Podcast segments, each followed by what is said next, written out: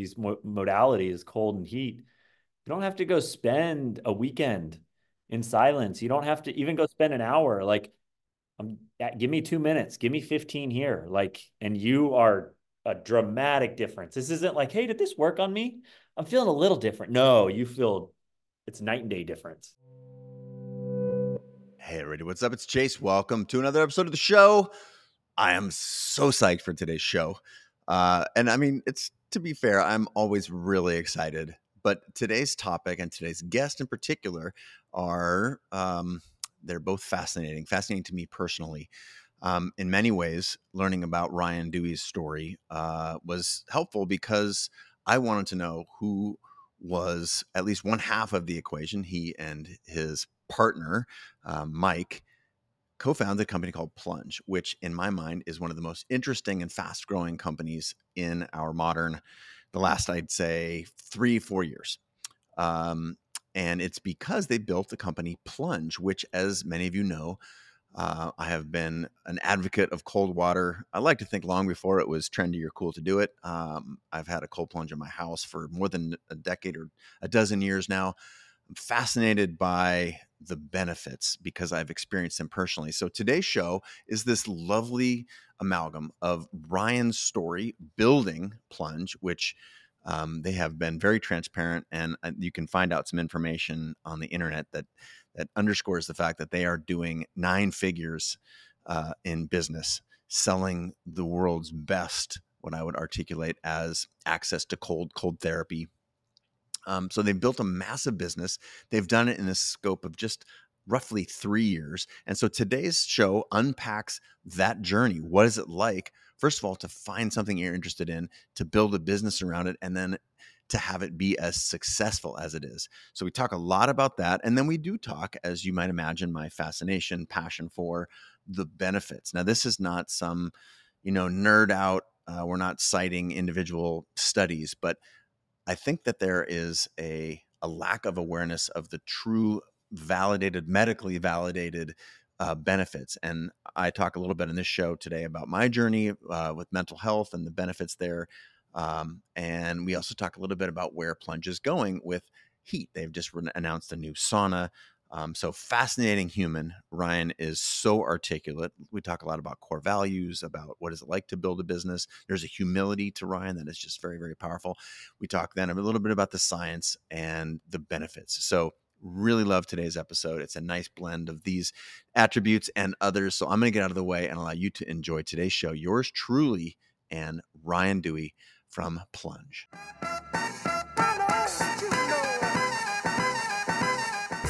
My good man, thank you for being on the show. Welcome. Fired up to be here, man. We did it. We did it. And the folks are in for a treat today. Uh, they heard your bio. And for those who have had their, I don't know, head in the sand for the last decade, a lot has been uncovered in the world of science around the health benefits of cold and hot. And this is not going to be new for anyone who's listening or watching the show um, because I've been talking about it for about that long. But you and your partner, Mike, are the legends behind the fastest emerging brand in the space. And it has, I've been watching your meteoric rise. Um, and it, it it's been my goal to get you on the show so you can a help us understand a little bit more because to be fair i'm a, a scientific neophyte. I'm just passionate about it because I'm a what is it, longtime user, first time caller. um, but I want to know also about your journey. So the goal here is for you to start off by taking us way back. You know, orient us to, um, I guess, your early entrepreneurial urges. Uh, maybe not diapers, but uh, you know, help us start out where the start is. Yeah, I think uh, it's it's a question I think about a lot because I grew up in a house that was like my parents had the same job my whole life. I lived in the same house. My parents very like consistent household. My dad had the same sales job, retired from it. My mom was a dental hygienist and was that my whole growing up. So I was always like, where did I get this urge to be an entrepreneur? And I feel like most people either go the route of their parents, or they just uh, go the opposite route. It's one there's no kind of middle ground. Yeah. But I look back and you know my dad was he was so ahead. He my dad was the one that, you know, he was collecting sports memorabilia before. Like he has, you know, he sold LeBron James rookie cards for 20 grand. You know, he was the guy that was like finding the player that was going to be something. He made tons of money on beanie babies. And I look back on that. This was a side hustle he had. He would go to flea markets, he would go to all these shows, and I would be the one that was helping him sell it. So I look back, it's like that's probably where I started to ah. get like, oh, there's routes that you, there's niches you can get into, and there's you know fandomonium and culture within worlds that are outside of like the general zeitgeist. Um and i was looking at him i'm like man if he was 20 years later with social media like even just 15 later with ebay he would have killed it. You know he did well but like he wouldn't sure. have been a sales guy tire salesman. He would have been creating his own company. So i think that's where it, it kind of started. Um you know and fast forward i think the big moment for me was this accident i had in thailand uh, and kind of shifted my whole life into uh, fast forwarding every, you know, you get this near death experience. It's pretty, uh, you know, you hear about them all the time and it was for real, for real for me. It was shifted yeah. everything. And, uh, you know, and that started the journey of, you know, the original, I guess the true entrepreneurial journey that I went on was starting Capitol Floats, which was, uh, you know, a brick and mortar float therapy center that I started in Sacramento, um, which led to my journey with Mike. And that's kind of the genesis. Truly, I put it that is the genesis of Plunge. Mike, we're very similar in age, very similar in background story. This guy was just happened to be starting a float center in San Francisco on the same track that I was starting one in Sacramento. And, you know, this isn't a very common business practice. And he opened his about nine, nine months, about a year before me. I walked into his and I said, Hey, you're cool. I already can tell we're going to be friends. And he just, you know, he kind of supported me to get open. We weren't business partners, but we just built this strong friendship for about five years. Um, got to work with each other on some side projects and and then 2020 hits and and that was the real genesis of of plunge um, covid happens it shuts our businesses down mike happened to just move to sacramento and you know he was the real catalyst to this whole um, you know, it, we're a piece to the pie to this whole journey of cold plunging exploding. But on the plunge front, he was the one that put the flag in the ground and said, man, there is no product out there that is at a price point that I think is that I can afford uh, and a design that I think is that I would put in my household. So he he you know got after it. He's sitting in his house. Our businesses are shut down, and he's 3D designing this new plunge and you know, and then he's kind of pitching me like, hey, what do you think about going into business together? And it's funny is he brought me into the garage and he kind of had this very rudimentary design. It, you know, not too far off from what the current one is, where you'd see the white tub. Sure. We're talking like a, aluminum foil on the sides. And, you know, it was very, uh, it's like back to future stuff. You got like aluminum foil. Yeah. He, you know, he, what's funny is like, you know, it's very, Mike and I co-CEO the company he is product, I am people. That's the easiest way to delineate it. It works really, really well for us. Um, so he he's working on this product thinking that I can have some vision of like where it's going. You know, he's like, no, I'm just showing you like the most basic level product. Anyways, it has aluminum foil on it. And I'm thinking, like, no way can we sell this. Like, I don't have the vision for it. Yeah. And so I, I, I turned him down. I was like, no, I'm not. I, I don't think I'm in. And you know, he keeps working on. it. He brings me back four weeks later and I see it and I'm like, oh shit, like this is, I get it. I get that you are the product guy. I can like totally lean on you and you can like have the vision for the products that we want to go with. And, um, you know, so that was the, the start of it. And we decided, cool, we'll get into business and we'll sell, let's sell 20 of these. Let's turn, let's make a website. Let's sell 20 to our float centers. We can hand deliver them. And, uh, you know, the rest is kind of uh, did we foresee where we're at three years later? You know, shipping thousands a month and doing what we're doing with 200,000 square feet of warehouse space? N- no, no, not at all. Like, I I pinch myself every day when I walk out into kind of the current facility, but that was that was the real genesis of it.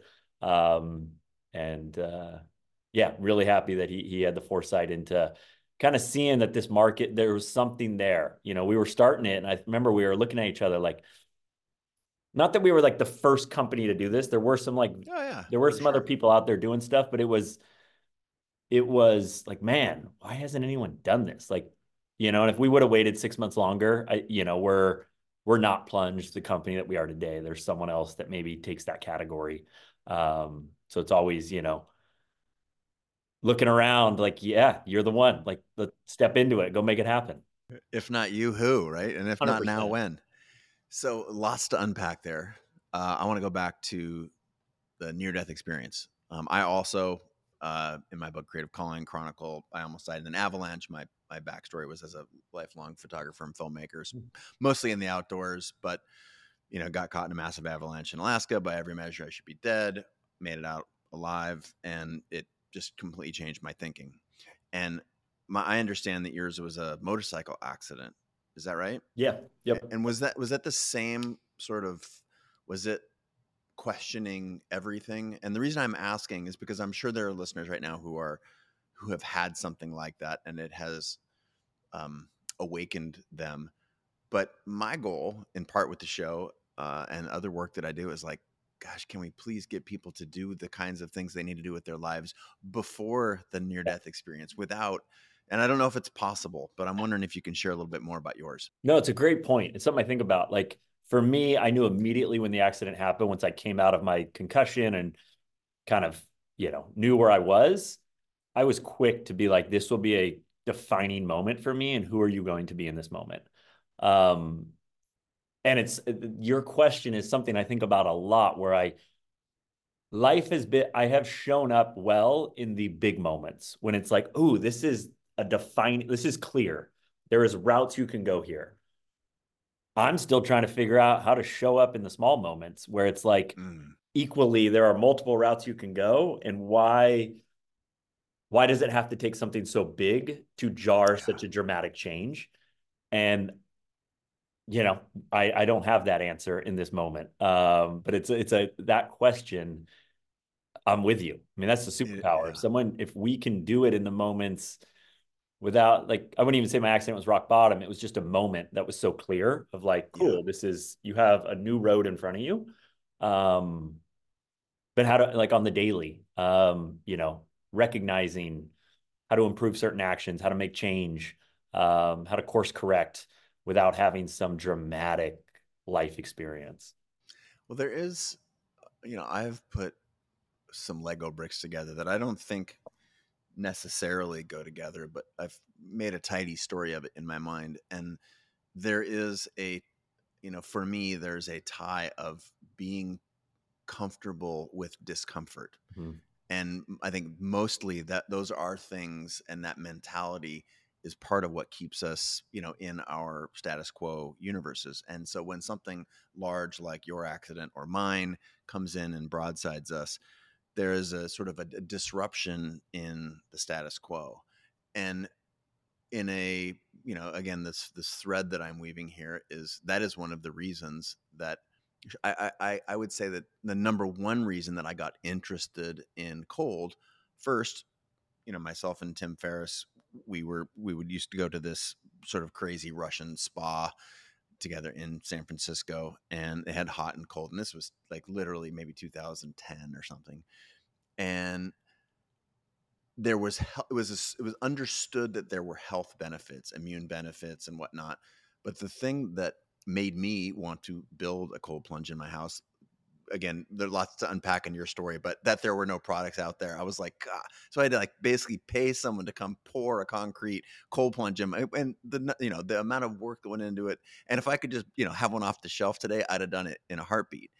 But the thing that made me want to do that was not necessarily the health benefits, but it was the concept of doing something that made me uncomfortable every day. And that's when you talked about these small moments. How we show up in the big moments is obvious. This is defining. But to every morning, whether it's raining or not, whether it's dark or not, whether it's cold outside or it's not, to get in this cold plunge for me was a sense of managing the possibility of my life and being willing to do hard, uncomfortable things and getting used to being uncomfortable. I think that's on the totally. other side of where all the best stuff in life is, right? Yeah, and it's it, you know it's almost become that statements. I don't know. It's almost a cliche out there, but there's just truth. It's just micro hits of adversity of like you know whether it's cold, whether it's the consistent hard workout, whether it's you know a super high heat sauna, whether it's you know for me it's forms of psychedelics at different times. It's just perspective change. Where can I get a shift in perspective in some set, like travel? I think is a really good way for a lot of people. Super good. Like yeah. just getting in a new environment, look around. Things are a little different than what you were just in. Um, these sudden forms of perspective change are, you know, and that's where cold is. It's like you, you get in, you come out two minutes after. There's a very clear, there's a shift in who you were when you got in to who you got out. And yeah, it's working those in. And I think it's it's you know the, the statement of you know we're only as strong as our level of training like that's real. Like when those big moments happen like are we a victim in that or are we actually going to meet that and like look at like okay what who can i be in this? And i think it does show up in those like you're saying what are the practices that are there on a consistent basis? You know that's gonna that's gonna dictate you know how we meet the bigger moments. So to that end do you feel like it was a practice of yours to seek this stuff out prior to your accident prior to i mean i know you have a background in soccer for example which is a it's a whether we want to admit it or not it is a very powerful theme of the show whether that's my bias in selection of guests but people who have you know competed at some points in their life in some way mm. shape or form doesn't have to be at the at the top level but uh, you know has that been do you feel like what what what parts of your life would you attribute to seeking this discomfort? And was it always there or has this emerged post accident and you know and then lastly how would you prescribe anything for people going forward about that? I think for me it's it's like i have this i look at my identity and like what's what i value and i, I value to be interesting.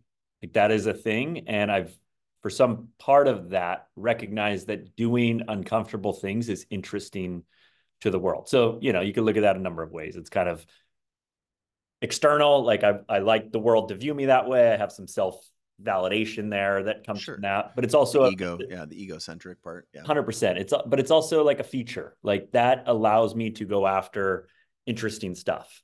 Um, so I, th- I look at the accident I recognized, yes, you have work in front of you, but it was also like, wow, you're in Thailand in a motorcycle accident, being speedboated to another island. Like, this is interesting. This is cool. You know, like that. That was real for me. And I was like, wow, this is going to be like, you know, I always look back at like, okay, when you're 80 and you're talking to some youngster or my grandkid or whatever it is, it's like, is that interesting? Like, do you have a story that's interesting? Um, and so that you know for me that's always been kind of there. Like you know i wanted to start a float center. I had a selfish reason which was um, i wanted to be interesting and i wanted to meet interesting people. Like i knew i could finally attract this would pull in interesting people. I had a selfless reason which was this changed my life. Now i want to give this to more people. Plunge was very similar to that. This is a very interesting company. This is something that's a really interesting thing to talk about. It's very interesting what's happening to people when they do this. And I know this changes your life in a very positive way. So it's always this dichotomy of like selfless and selfish. Um, so for me, that that that's just how I've kind of reverse engineered it. Like um, I look at those big moments as like, oh, this is an interesting part of your story that you're developing. Um, and discomfort tends to be um, it's key. It's the, it's one of the most key ingredients to that. so. Right. You look at the the hero's journey is not much of a hero's journey if there's not a little discomfort and you've not there's nothing to overcome. Totally. And, and yeah, when we as humans we are you know I'm a lifelong storyteller and we are you know if if uh, you bring up a dear friend Brene Brown, you know humans are wired for story and story both the stories that we hear from others and the ones that we tell ourselves about ourselves mm-hmm.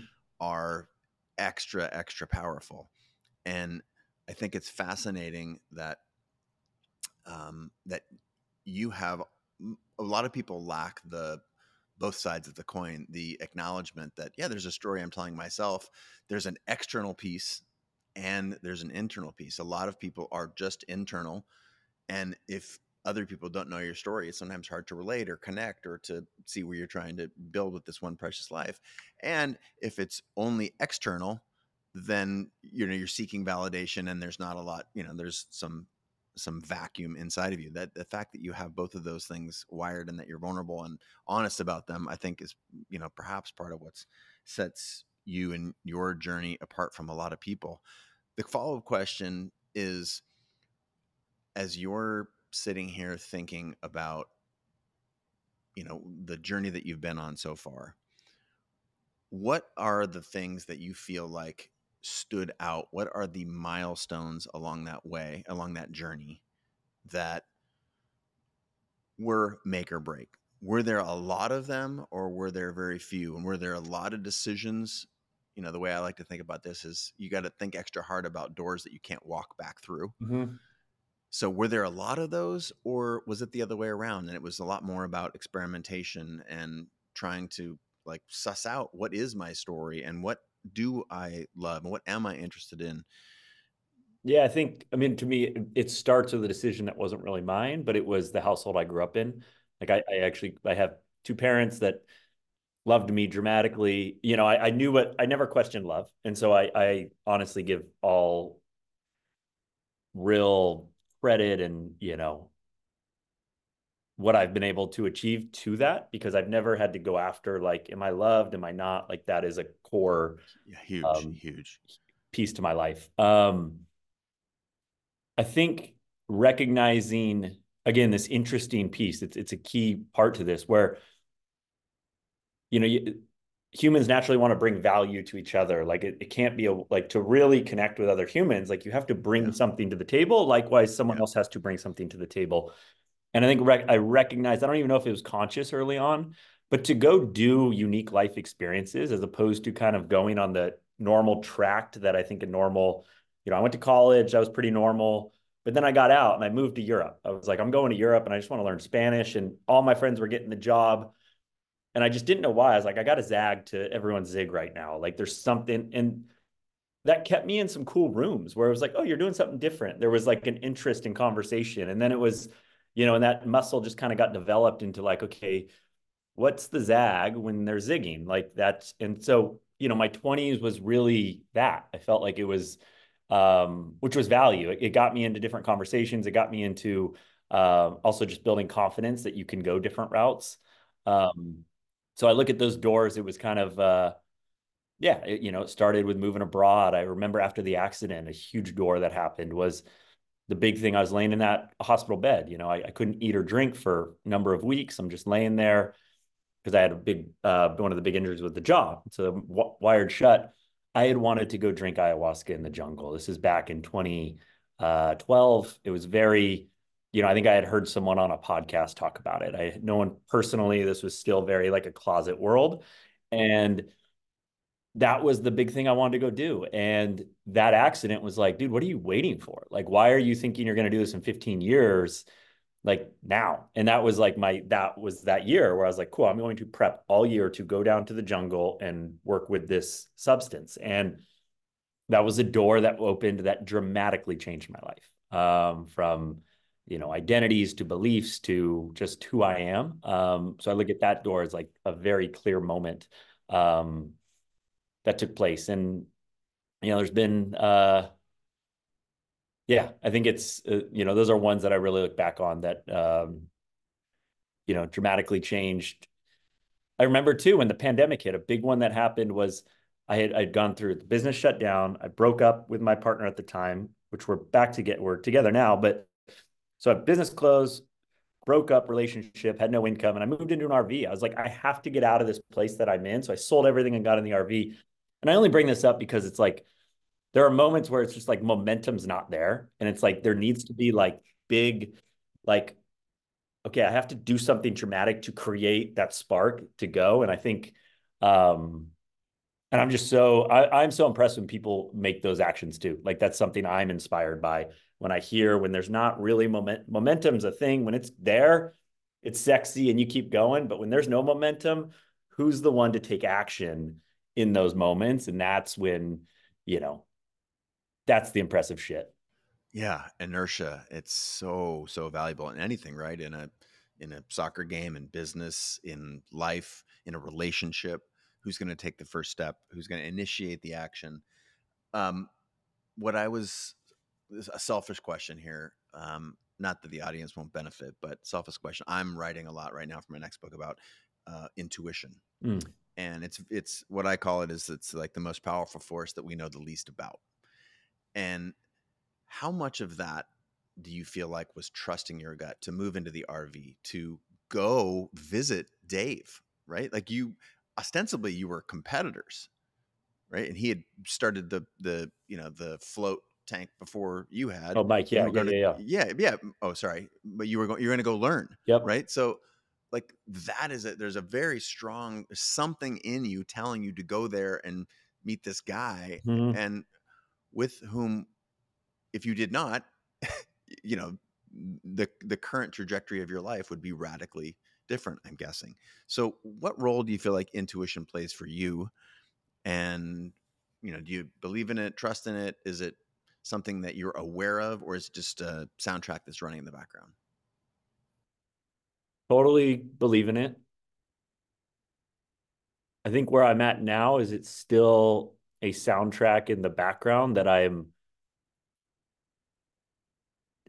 curious into under which I will be a reader of your book into how to develop that skill. Um, you know, I think I think it come to me. It's like it's how to say yes in certain moments that is um, maybe unorthodox or again when it, it feels like it should be a not just when it like it's one thing like it's connecting the mind and the feeling. It's like because if it's just feeling then it can be a little emotional and it's kind of and then if it's just in the mind you can kind of spin out. And it's like these moments where both that connects and you can just kind of lean into this unique moment in time and and and you know either say yes or no. Um but yeah into the intuition all these big encounters have been yeah. around that. And for sure. and like I, deciding that you're gonna from the hospital bed you're going to the jungle. Totally. like, that is a calling. That is something that's in your like why am i waiting? I gotta do this now. That is a that is a bit that flip that is a switch. I'm like doing this. I think there's a world of uh i really am curious in like synchronicities um, like these breadcrumbs that I consider where it's like, wow, like this is very unique moment that is such a signal. And when you get those, it's like, okay, keep doubling down on this path and acknowledge that synchronicity. Um, and that, you know, all these big moments have had those synchronicities in there. And to me, that's a muscle that you kind of, it's a tuning that takes place. And sometimes we're very open to synchronicities. Sometimes I'm not. And you know, I think it tends to be like when I'm like fully like business operation mode and like locked in day to day, the synchronicities it's tuned down a little.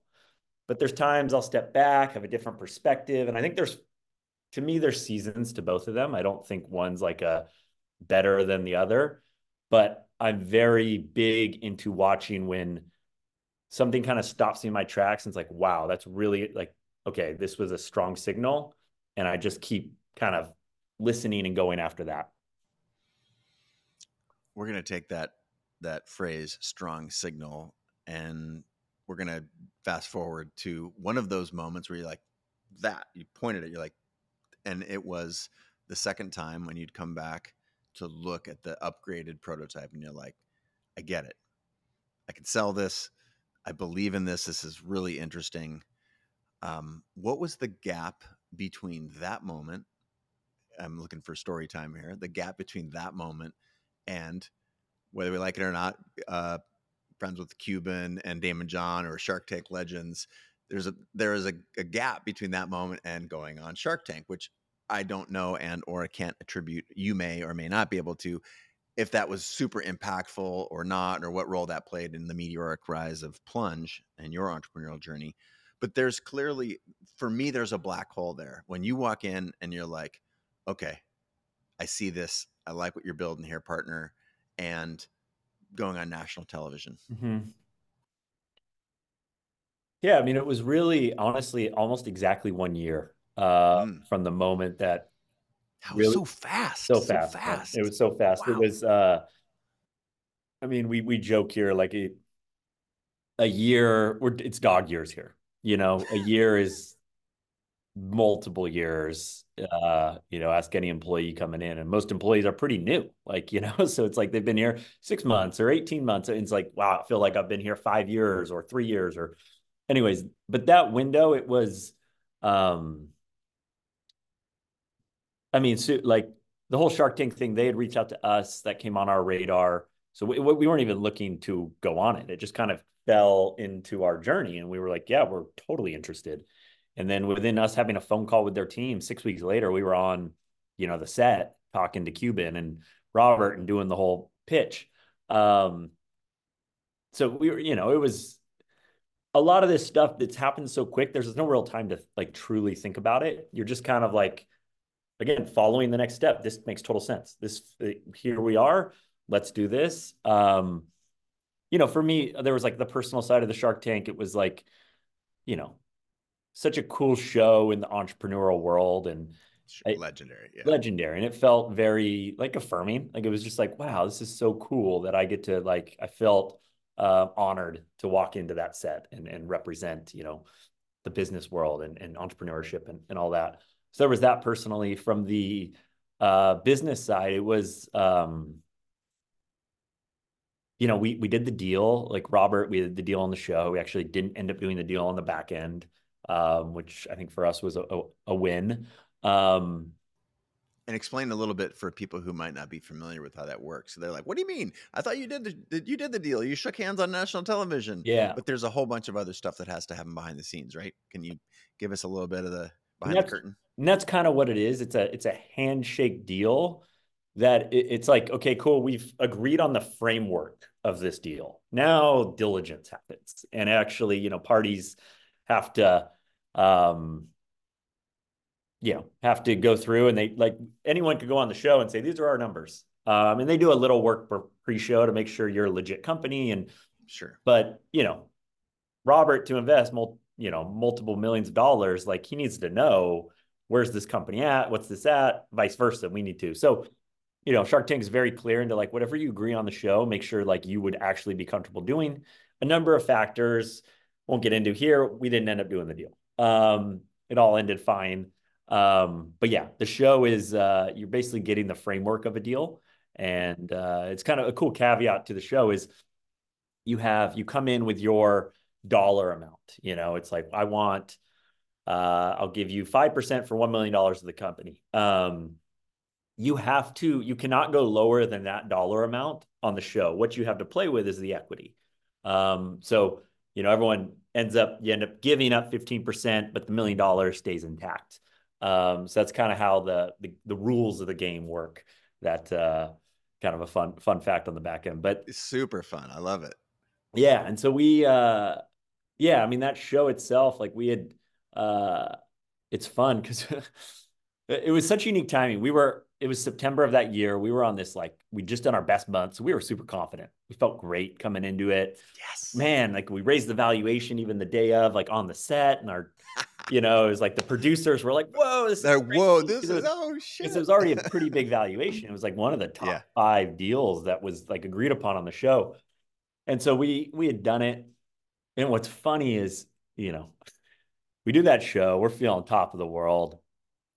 This is still just how fragile the business was. You know, my October comes. This is in September of 21. October comes and Mike goes to it's a fun story in the company. Mike, he's having a kid in a few months, and he comes to me. He's like, "Hey, I, I want to go with my wife on a vipassana retreat, ten day vipassana retreat." And I was like, "You know, Mike puts in more than anyone. I was like, dude, you got it. I got the, I got it. So he goes completely offline and goes off grid for 10, 10 days. Well, this is October time. We're a full, like at this time, D2C company. It's right before Black Friday. So all of our money is going into inventory.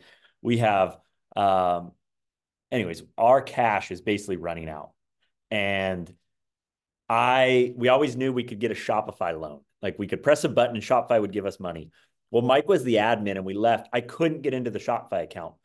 Our one customer service rep ends up walking off the job, middle of the turn. He had access to the emails.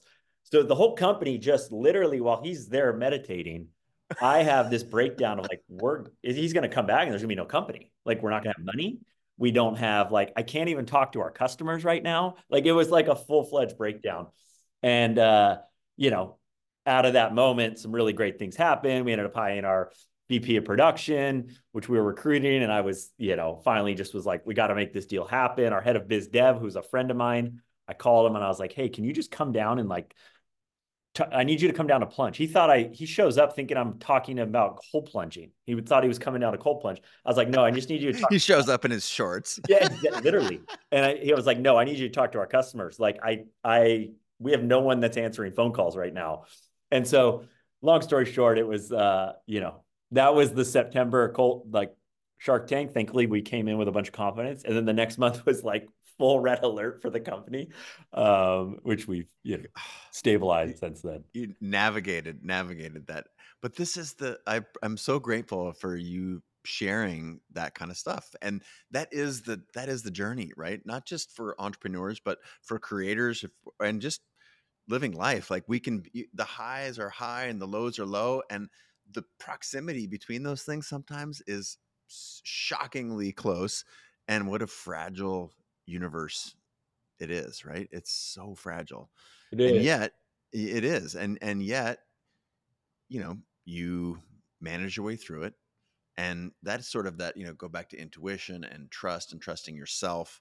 The stories we tell ourselves that you've been in difficult situations and you can get yourself out of those situations. You do that enough, you're building, as you said earlier, uh, you're building a really, really important muscle. I think that's would you say that that is uh, a strength, a personal strength, the strength of the company, you know, a strength with you and your partner? Like, yeah, I think there's levels. It... I mean, it's a resiliency. You know, you build those resilient muscles throughout time. I don't know if it's like an overall strength of our like. It's something we focus on. I think the big takeaway here is, you know, it's never as good as you think, and it's never as bad as you think. Um, you know, and and you know, the that's it. like you got no choice but to keep moving on and don't get too like, you know, we've had a company like we've had so many people pat us on the back. Oh wow, incredible work that we've done over three years, three and a half years, whatever it's been. And that it's great. I love it. But it's also like, dude, that you gotta put that to the side because equally, you know, we've had these low moments and I can't let that def- neither define us. Like we still have to wake up every day and just work on what we're working on. And so I think that's the big takeaway that I've had from, and it tends to come more for the low moments, but it's made me create more humility and more like uh, even keel on the high moments. Um, and just, you know, great, acknowledge them, but, you know, neither actually, you know, they're only as much meaning as I want to give them. Um, and they can mean nothing and just keep moving forward. That's so true. And there is a humility that you've got, which I think is really special as I'm listening to you talk about it, having, you know, a thousand guests on the show or whatever over more than a decade. There, I think that that is, um, that's a superpower for a lot of folks. I can, I can hear it for you. I think being this, again, the willingness to understand that there's an internal and external story, that there are high moments and low moments. It's just, is uh, would you feel like being an even keel is is uh, an attribute that people who are listening or watching should strive for? And if so, how do you think? Is there some set of practices that you do that will build that muscle, or is it just you know being in the trenches, taking swings every day? I think as a as you know anyone leading an org or in a position of leadership, absolutely. You know, people want consistency. Um, and I think there's a level of like honesty and transparency that's important, not just to, I'm good, you know, but there's times to share and let people be aware of where the challenge is, but also just recognize that it's a challenge. This is not a defining moment that's going to break us or make us. Um, and I, you know, I don't think I'm remarkably great at it yet, but it's something I, I'm working towards. Um, and I think that's part of you know that is what a, a, leader can do. They're steadfast in the process you know understanding the longest horizon outlook. Um, this is just a choppy water. We're just in it for a moment. Like we keep moving.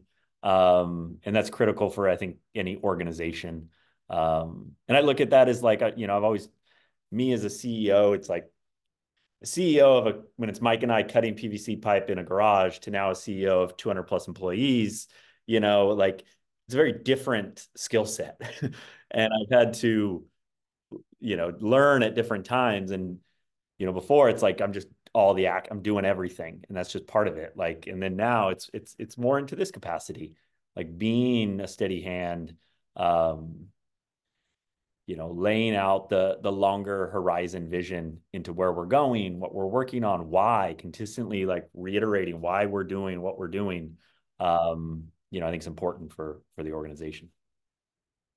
Not surprisingly you speak really highly of mike your co-founder and i'm wondering if you know do you have any advice for people who are out there who are in the building process um, and this goes for people that you want to go formally into business with or even just collaborators for the solopreneurs or small business owners that are listening or watching.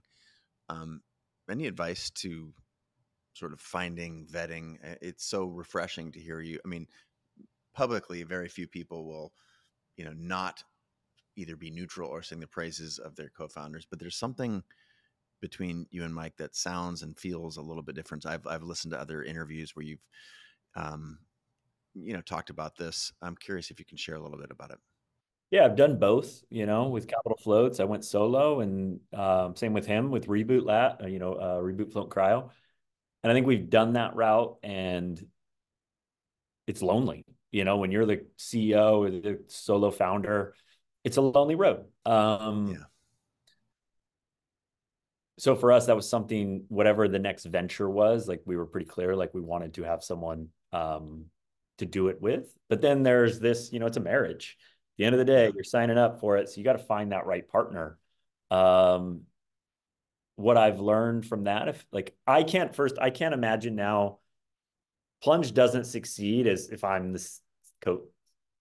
we're not a company if I'm the only founder. Yeah. And I think Mike would say the same thing on the other side. Um, so this co-CEO, I actually think it's a beautiful model for the right people. Mm. And I think the key yeah. attributes to it are at the core, do you trust the integrity and the character of this person? Like, are you aligned with, you know, it could be principles, but just are you aligned? Do you trust them? Like, truly trust them. If you just let them do their thing, are they going to do the right thing and be honest with you and how you view what honesty is and what the right thing is? That at its core is that. And him and I had five years to develop that. So I really think Plunge was starting in 2015 when we met because we were forming all those bonds and all those roots that were going into it. And then when we committed to the company, yeah, from the outside, everyone looks like that was a, oh my God, it's been a rocket ship. Yeah, but I actually think the company's eight years old because that's when him and I were starting to develop this relationship and this bond. And then we allowed us to go super quick. So it's super slow, super slow, all the roots forming, and then boom, we shot up. Um, you know, and then the second piece to it is like skill sets and interests making sure I think they have to be separate categories. Um, mm. Like he's a product guy. I think Mike's great with people, but Mike also he has his you know he's he prefer he's he wants to be working on product. Um, for me, I oversee a lot of our people side, our partnerships, our marketing, like all of that stuff. Um, and that's what I love to do. And so I, I couldn't imagine sitting with the engineering team and going through all the R and D and all the nitty gritty, and that's what he loves to do. Um, this, me doing these conversations and you know overseeing the culture of our company, and like that's what I love to do every day. Um, so I think those two things it's it's trust, and then like do you do you have different skill sets? Because if you don't, then it's like you're just gonna muddy each other's waters, and it, it you know that's when it can get complicated. Mm, very very well said. Um, speaking of said, you you mentioned something about you know transparency earlier, and I know you guys have been very transparent about your growth. You talked about even that, you know that that what you just articulated that it was there's five years of sort of forming these roots so that you could you know grow so dramatically and you've you've been transparent publicly with with your numbers this isn't sort of a numbers conversation here um, but a what do you feel like the value of transparency is both you know between you guys between you and mike and between you and uh the your customers between you know you even you personally sharing your journey those are very transparent i.e., vulnerable attributes.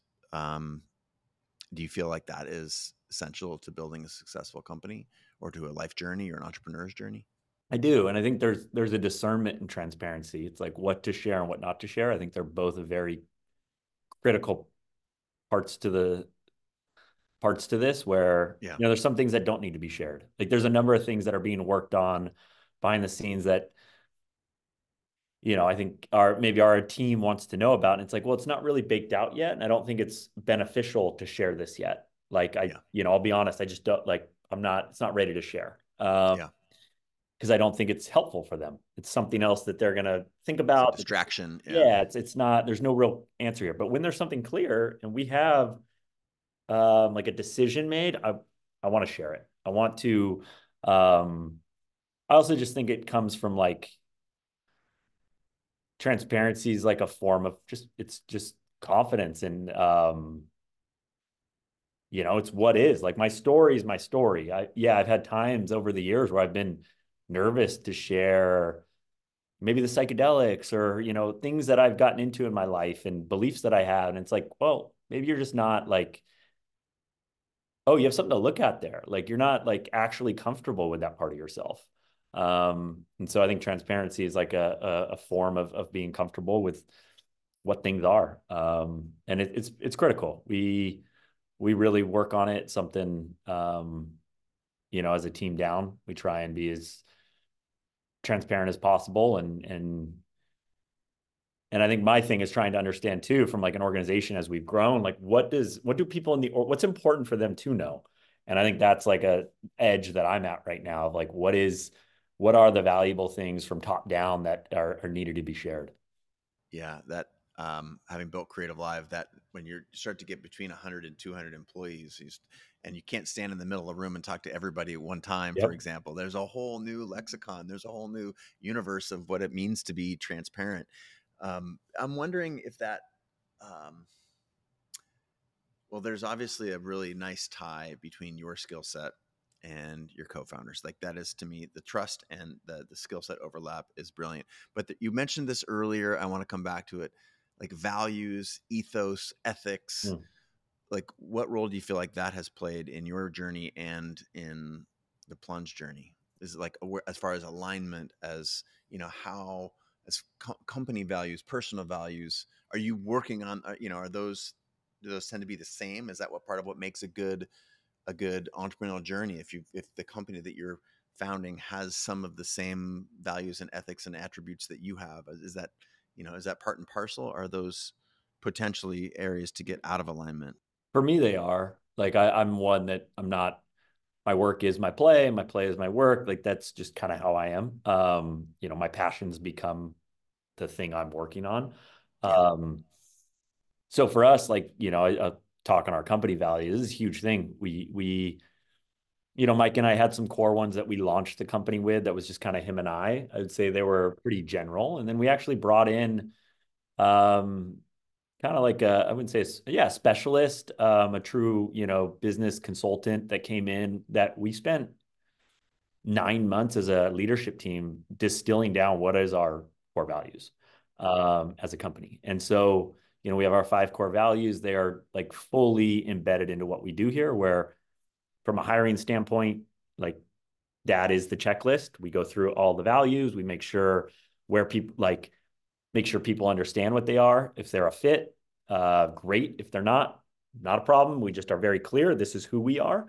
Um, you know, we have company awards that are built around. It's my favorite time of the year where we get to decide who wins embodies each value for the year, and we get to give those out. We just did that this month. You know, all of our reviews are strictly around the values, plus minus, like where people are. So, you know, we're we're trying to understand and even improve how we like base mm-hmm. company. It's very simple. It's like here are the five yeah. values.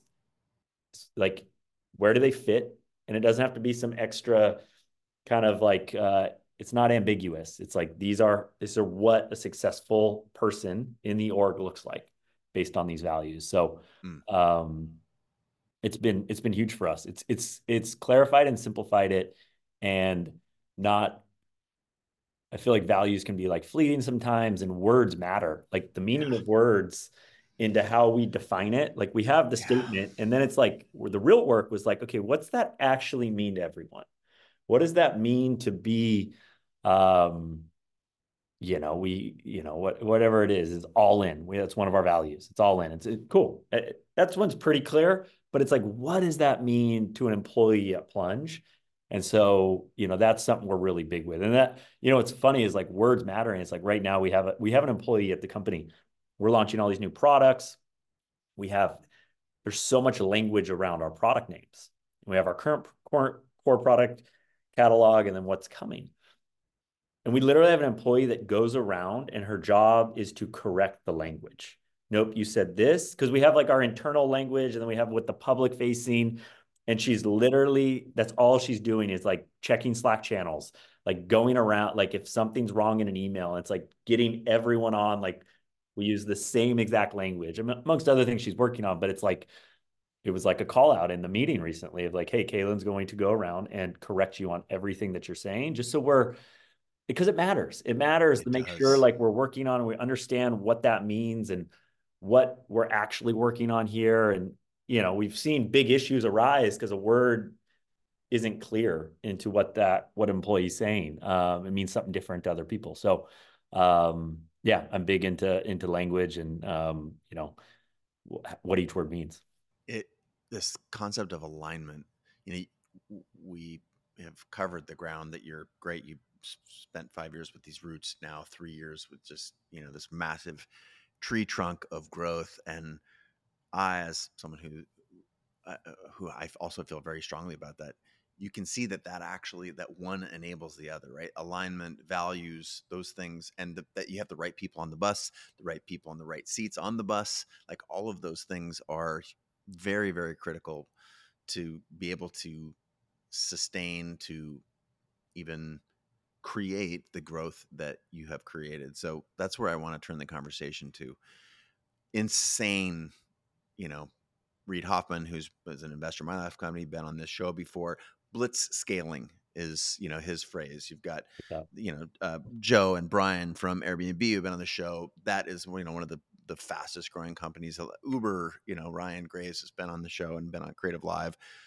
Like the, the idea that you can grow from what you guys have had you know selling it was your original target was to sell 20 of these things so you'd have enough money to build a website and that you've done this without say Robert's money or without large scale venture capital investment is bananas, man. It's completely bananas. So what are give us the good, the bad and the ugly on what you're going through right now. Hyper growth looks great from the outside, feels hard on the inside if you really excavate historically. I'm wondering what it feels like for you. Yeah, I think I mean the good is man, growth is the challenge you want to solve. Like it's a lot different with you know momentum. Makes a lot of other problems go away, doesn't it? Hundred percent. It's like you know, like I said, momentum. When there is momentum, it makes just things a lot more, a lot more fun, a lot more exciting, and just doable to you know solve. So every challenge we have, I, I've it comes from a place of like gratitude, you know, that I'm solving. I think for me right now, it's like just as the scale we're getting, the ops side to this business is like massive. You know, it's truly global, global supply chain operations at a scale that is, you know, far beyond truly my uh, like what I can understand. And so for me, it's hiring. Like right now, it's like, who am I hiring to bring in, especially in areas that I'm not, you know, ops, strategic sourcing, supply chain, manufacturing, like not a background I have. Uh, but we're at a scale that this isn't some kind of mom and pop situation. This is like at a massive, you know, it, yeah, it's just at a huge scale. So bringing like that's the hard part right now for me is like hiring for areas that I'm not the ultimate, uh, it's not an expert in. Um, and so really I'm hiring people. It's like a trust. Like, are you, you know, I've had my you know, we've had some go well, more have gone well than not. So that's that's a win. I think hiring is is one of the biggest someone that's good at hiring. And I don't think there's anyone that bats a thousand, but there are those that are better at it than others. Um, and it is probably the greatest skill that I can see for a scaling company. Um, I look at our other VPs, executives on the team, those that can hire quickly and effectively. And I say quickly, it's all relative, but like finding the right person that comes in and, and is that 10x mover. Um, know, there's nothing that beats that. Um, I think, uh, yeah, challenge too. It's like we grew, I think this time last year, we had 75, 80 employees. We're probably, like I said, getting close to 200 um, this year. And so we, we, you know, we were probably behind the infrastructure, but then there's just the communication, how that things get still just like I said, I'm not in a room with every person that I can just turn to them and talk now. You know, there's probably there's probably 10 to 15 core people that I'm really interacting with in the company. Um, and so making sure I'm like fully effective into that messaging that comes out to them and it's clear so they can disseminate it. And because obviously understanding like something's going to get lost in the chain. There's a telephone chain that is taking place, and that's just a part of a, a growing org. Okay, so if like 80% is being passed down, how do I get that to 83%? Like what, like improving the game of telephone that goes through the org, um, you know, I think is a, a challenge and something I'm, you know, had some ups and downs there. Um, and maintaining culture, like, you know, making sure place gets bigger, something like our early employees got it. Like they understood, they could feel the garage. They could, we've, we've changed locations, I think six to seven times. So we have employees that were like, we are the back of a bike shop. I, we still have an employee from the team that is here. Um, you know, they get the full startup mode that was taking place and like the true kind of ethos of the company. And so how do we make sure people get that kind of like, uh, you know, I have my perspective of what we are because I've been here since the beginning, but understanding like that's not what everyone has. Like they're coming into a different moment, and how do I relate? How do I, how do, the best of my ability, make them understand like kind of who this company is um, and what we're about? And so I don't have the perfect answer to that yet, but those are those are the challenges that uh, you know working through. It's so um, that is such a consistent drumbeat from um, other guests we've had on the show, so it doesn't surprise me. But your willingness to share that you know it doesn't always go good. No one hires at a thousand, and when you're growing that fast and you've hired somebody two months ago and they're an executive and now they're hiring someone, you've got like how do you make sure that those core values when someone who's only been here for eight weeks is hiring someone and it's their first week what is it you know there's a lot to um lot to unpack there uh, so thank you for being transparent about that your entrepreneurial journey i mean i could talk about it for another you know hour because it's fascinating and one of certainly one of the fastest most exciting and interesting ones um, of the last i'd say the last decade for sure you guys are doing things that other people just have not been able to do you pointed out earlier when you guys saw an, uh, an opening in the marketplace but i want to shift now just to a little bit of the science and mm-hmm. you know the folks who have been longtime listeners of the show we've been talking about cold water for close to 12 years here. And so my goal in going here isn't to re um, relitigate all of the science, but a bunch of interesting studies have come out in the last like year or two that I think are fascinating. I'm wondering if you can share one or two of those. And then I'm personally exceedingly passionate about hot too, about mm. the sauna. And you guys have a new product that is um, on your site and seen out there in the world. Um, so clearly, you know, you talked about expansion and growth. I want to talk about the hot as sort of a juxtaposition of the cold and a whole litany of benefits that might not be on the radar of our listeners and watchers who maybe know about the cold. So those two things. One, let's talk about the recent science and studies that mm. are that makes this company of yours extra compelling and then let's talk about, you know, hot as juxtaposed to your previous forays into cold. Yeah, I think you know the cold studies. There's been a number on you know increased metabolism uh, from you know one really cool one uh, on cancer and blood glucose levels, like helping maintain.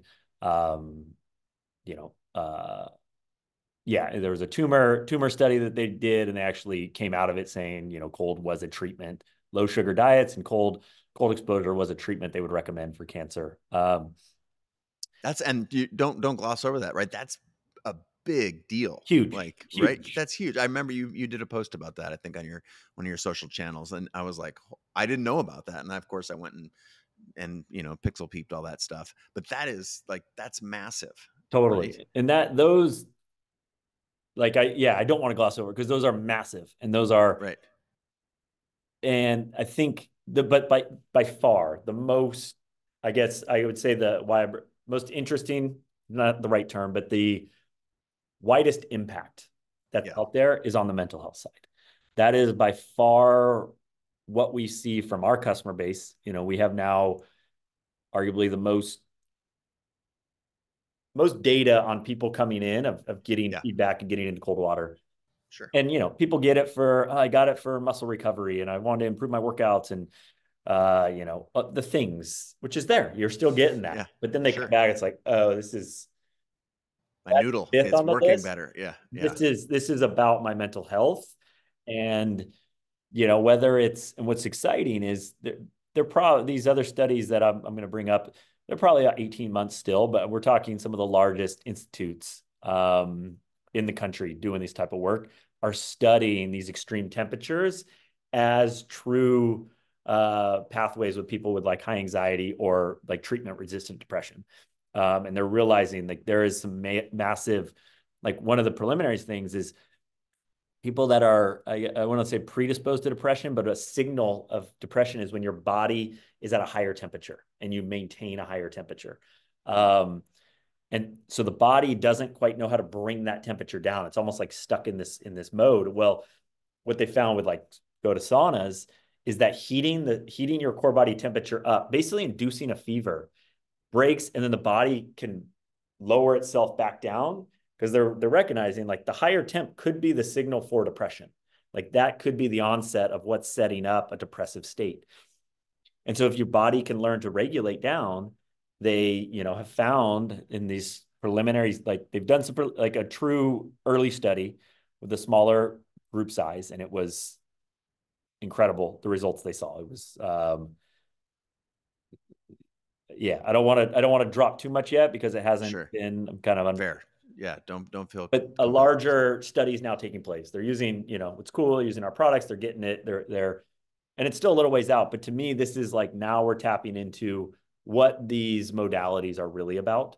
And to me, it's on the mental health side. I cold plunge every single day for my mood and my energy. Like that's why I get in there. Yeah, some days I have my back's a little sore, things that I get in there and I feel like I can work I work out, you know, some level of workout every day so I can maintain that all factors of why, but I get in every single day to feel a certain way and come out feeling a certain way. Um, and so that's that to me is the biggest like impact here. I, I think the tool itself, um, you know, and I think this is a core feature of what adds to the, mental health side, but it's like, you know, we go to the gym for our our muscles, you know, strength training. We go in, that's that's what that place is for. Well, the, the cold plunge is, is really a gym for your nervous system. Like you're getting in there and you're you're you're putting your nervous system through this stressful situation, which is what working out is when you think about it for your muscles. You're actually tearing your muscles down. And then, you know, over time they grow back stronger. And that's what you're doing. Well, you're getting into cold, you're putting in this fight or flight scenario. That's what you're inducing. You cannot get around that. And very there, there's not, I don't know. I'm open to other people to share. Like, I don't know ways that you can consciously step into a fight or flight situation. Um, most of the time, it happens when you you don't you can't expect it. You get cut off on the road. Someone screams at you. Something frightening happens. Like this is something that you can prepare for. It's like I know I am going to go step in to a situation that will induce adrenaline in this fight or flight situation, but I will regulate and learn how to calm myself down. And that's the key thing for people that are getting into cold plunging. It's it's not to get yeah, you can jump in for five seconds and have this thrill and you come out and there is a neural cocktail that's there and you will feel good. But the real thing you're looking for when you get into cold is can you regulate your system? You're looking for this moment. People ask, how long should I go? Well, it kind of varies. And usually it can be around a two minute mark that is plenty for a lot of people for this going after this, but you'll feel your system like whoosh, calm down. Your heart rate starts to bring get back down to a regular state. that's a good signal. It's like, cool, I can step out now. I can step out on my own accord. I'm not being forced out of this stressful situation. And so I think that's a very clear distinction for people as they're setting out into it. Are you choosing to get out of the cold or is the cold forcing you to get out? And that's a big signal to your body when you're in there. Because if you're getting out just due to the stress, that could just be a net, net negative, stressful situation for you. That's actually not a positive. Um, and so that's why it's important to start. Don't start at 39 degrees, start at 55. Go for, you know, shoot for that 90 seconds where your body tells you, cool, you're okay, I'm in control of this a bit more. Um, you know, that that's the starting point. I your um articulation of that is really clear. And as I think back on my own journey, as I mentioned, I got into it because it was I was aware that it was a thing where I could get in there, feel uncomfortable, and get comfortable in that discomfort. Yep. And my my own journey is started there and quickly realized that wow, mental health is actually now why I want to be in here all the time because the the there's as you said there's a neurochemical cocktail that again this isn't Huberman Lab so we don't have to go into all those drugs but there is something and that to know that that sort of repeated exposure to that the benefits that were in there for me mentally were they way out outperformed anything that was remotely on my radar like that was a lovely surprise. I also you mentioned heat and and uh, i want to go there next in part because one of the most debilitating things that's that's ever happened to me was I got this radical inner ear infection. It's called labyrinthitis, hmm. and I woke up one morning with essentially a 20 beer buzz. And you're like, "Oh wow, well, I'm telling you, you can't walk, you can't move." And I had this for months, like 6 months. Oh. Couldn't drive, couldn't it was yeah, and it was, and it was completely freak uh Western medicine, you know, I'm I remember being in the hospital you know they shoot you up with all kinds of dope because it's the only way you can actually function um, with your you know my eyeballs were racing independently in my you know in my head. And the western medicine was saying hey you know we're just going to keep you here. We hope it gets better. Some people are like this forever. And i mean you can imagine the headspace that you go in when that pops into your brain. It's terrifying. But the thing that actually i attribute to beating it was I went to, you know, Eastern medicine, alternative medicine, and they had me, they would intentionally induce a fever. And my body's ability to both regulate and that that's what a fever does in your body, right? It kills the virus because viruses can live in very narrow temperature ranges. So it kills the virus. But uh, what I learned later was that it was actually that your body's ability to learn to regulate its own temperature that I was in a PTSD cycle because of that. You know, anytime I'd move my head quickly, my body automatically thinks that the world's coming to an end again. That was the beginning of my mental health journey. And I've never looked back since because that was one of the most powerful, impactful things. And so when I think about the future of cold, future of hot, what you guys are building, I, knowing my own mental health journey, and I just, it's hard for me to say how excited I am for there is a brand now that stands for this that is innovating for in products around this that you know again i've been sharing about this shit on the show for a decade but that you are building what you're building is absolutely remarkable and and i can't you know it's a personal message i'm very very very grateful for it and i think it's going to do a lot of good in the world so thank you. Where i want to end today's show is uh, on hot and it's a little bit about the future of the company because this is a reasonably new product for you and i'm sure you have others we don't i don't you know my goal here is not to try and get you to say something you don't want to say but sauna and hot has to be a piece of the future um, can you what can you tell us about that either some you know some science and or um, anecdotes about the role that hot plays also in mental health and uh, you know all, all this other vernacular that we're kicking around here Totally. Yeah. I mean, the sauna, we're, we're, we just actually launched it publicly on the site beginning of this year, 2024. Um, something we've been developing for a really long time. We're, you know, super bullish on it. We, we leaned into the traditional high heat sauna. That's something that we, you know, I've had infrared saunas over time. Um, you know, a big part of our product is, is like an ROI on time. Um, and we found you know, a lot, and a lot of the early studies have been at about a 175 degree and higher for heat. So a lot of the things you hear have been done in those settings. And I, I think infrared can be beneficial, but you, you need to be spending 45 to 60 minutes to start to get that. And, you know, for me personally, like 15 minutes is, you know, I love to give that. Um, so it's, it's, it's a time saver. Um, yeah, the, the high heat, I think we're, we're kind of on a forefront too of how that works with cold. Like we're, we're experimenting on ourselves as much as, you know, that's where a lot of this info is coming from. And I think, you know, cold's now being studied on its own, heat's being studied on its own. And then there's a world of like, okay, how do these mesh together? Contrasts. Yeah. And what what are the um what are the optimal ways to doing this? And what are what are net negative ways? Like are there ways to push this over the top and you know, you deplete yourself and um and I think that's something that you know, I fully I I believe in. I think I think there's a world what I'm noticing is like this core aspect to adrenaline. Like adrenaline is this core um it's it's core to our body that we need to maintain it at some level. When we have too much, things get out of whack. When we have too little, we get sick. Adrenaline's almost this barrier that keeps us. And so it's like cold plunging allows that to ramp up the adrenaline a little. Then you regulate so it doesn't get too crazy. Sauna and contrast is a big adrenaline hit.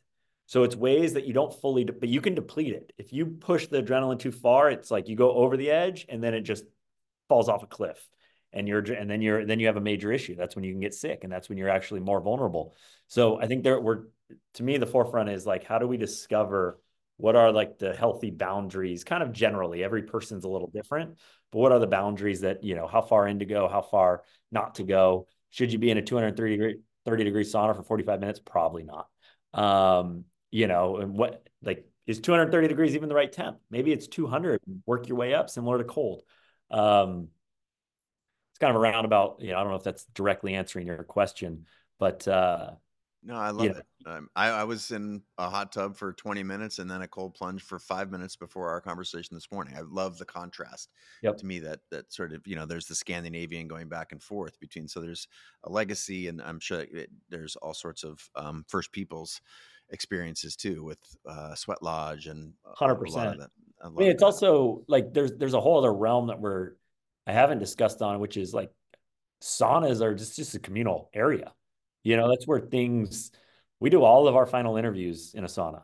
Um, you know, and it's just it. it's you know, you come into the when you're told to bring your bathing suit, you're pretty far into the interviewing process.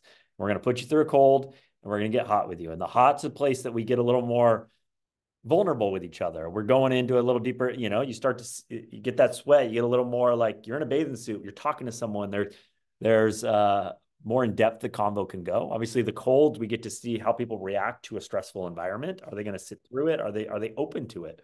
Um but I think there's this whole communal side to heat that I am super excited on from like uh you know just from a US perspective. You see you know, what is the number? It's like 5 million saunas for 3 million people out in Scandinavia. Like it, it's, you know, some absurd number. Um, I'm excited for that culture to build here where whether it's at your home or in your neighborhood, you're going over and you're getting and sweating with someone in a new way as opposed to, you know, whatever other rituals we've had in the past. Um, and so I think that's a very bullish on, on that side and what that's going to bring forth. Well, the the science is crazy on the heat exposure. Also, all-cause mortality. A lot of those numbers are just off the charts. Exposure just 15 minutes, like three times a week or something. Yeah, it's like lowers it by 40 percent. It's insane. Um, uh, yeah, yeah, 40 percent. That's like if you could tell me that there was a thing that was not a drug that was not going to have, you know, radical negative side effects where you could increase your you know, if you have a 40% likelihood of increasing your own mortality, would you do it? And by the way, it's pretty fun. It's social. You can connect with others and it you know put yourself in a and it is a drug. doing it. You get to feel yeah. good after. Like yeah. that's the other piece to it. It's like yeah if there was a drug that you could take but i'm telling you you only got to take it for 15 minutes yeah it's going to take it. And that's the that's what i'm so excited on is these aren't something that you have to go these modalities cold and heat. You don't have to go spend a weekend in silence. You don't have to even go spend an hour. Like um, give me two minutes give me 15 here like and you are a dramatic difference. This isn't like, hey, did this work on me? I'm feeling a little different. No, you feel it's night and day difference. It's a vibe. yep. Yep. It's a vibe for sure. Well, again, I want to say congratulations. Thank you for building a brand that, as you wisely pointed out, was like it was hiding right in plain sight, right? And the fact that you and Mike put something together and have built it, that it's successful. Of course, it requires great leadership that you, that you you all um, clearly have, um, you know, lived that. But the the execution on the product and the fact that you're bringing this to market and making it available. You don't have to transform who you are. You don't have to go to, you know, to you don't have to move to Scandinavia to experience this. It is game changing. I personally want to thank you, and uh, I know that our audience not not only will appreciate the science and the the health benefits, but your story in particular. Um, thanks for for being vulnerable, for being on the show. Consider us a, the show is a friend of yours, and we're happy to share anything when you guys release new products. Please let us know.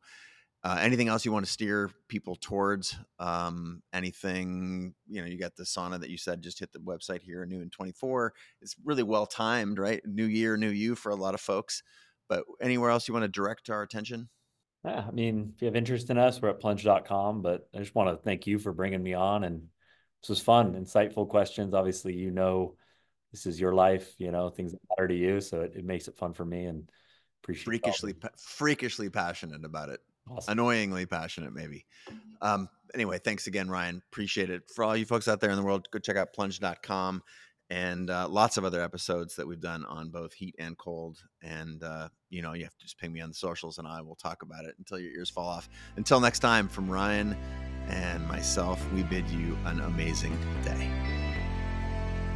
All right. Hey, before you go, thanks so much for listening. And if you got value from this show, chances are your community will too, right? In the particular lies the universal. Please share this link to the show with a friend or mention the show on social. That is a huge benefit for us in hopefully in exchange for providing value to you. I want you to know that I really appreciate your time, the attention, anything that you give to the show, and the questions that you ask our guests, either on social media or through my text community. All that is pure gold. This community, like any community, is a testament to that old phrase a rising tide floats all boats. And by elevating one another, by sharing and resharing this show, the tidbits that you learn and the experiences you take away, all of that has a collective, massive positive impact on the world. So, just a quick thank you. I appreciate all the effort you put into sharing this show.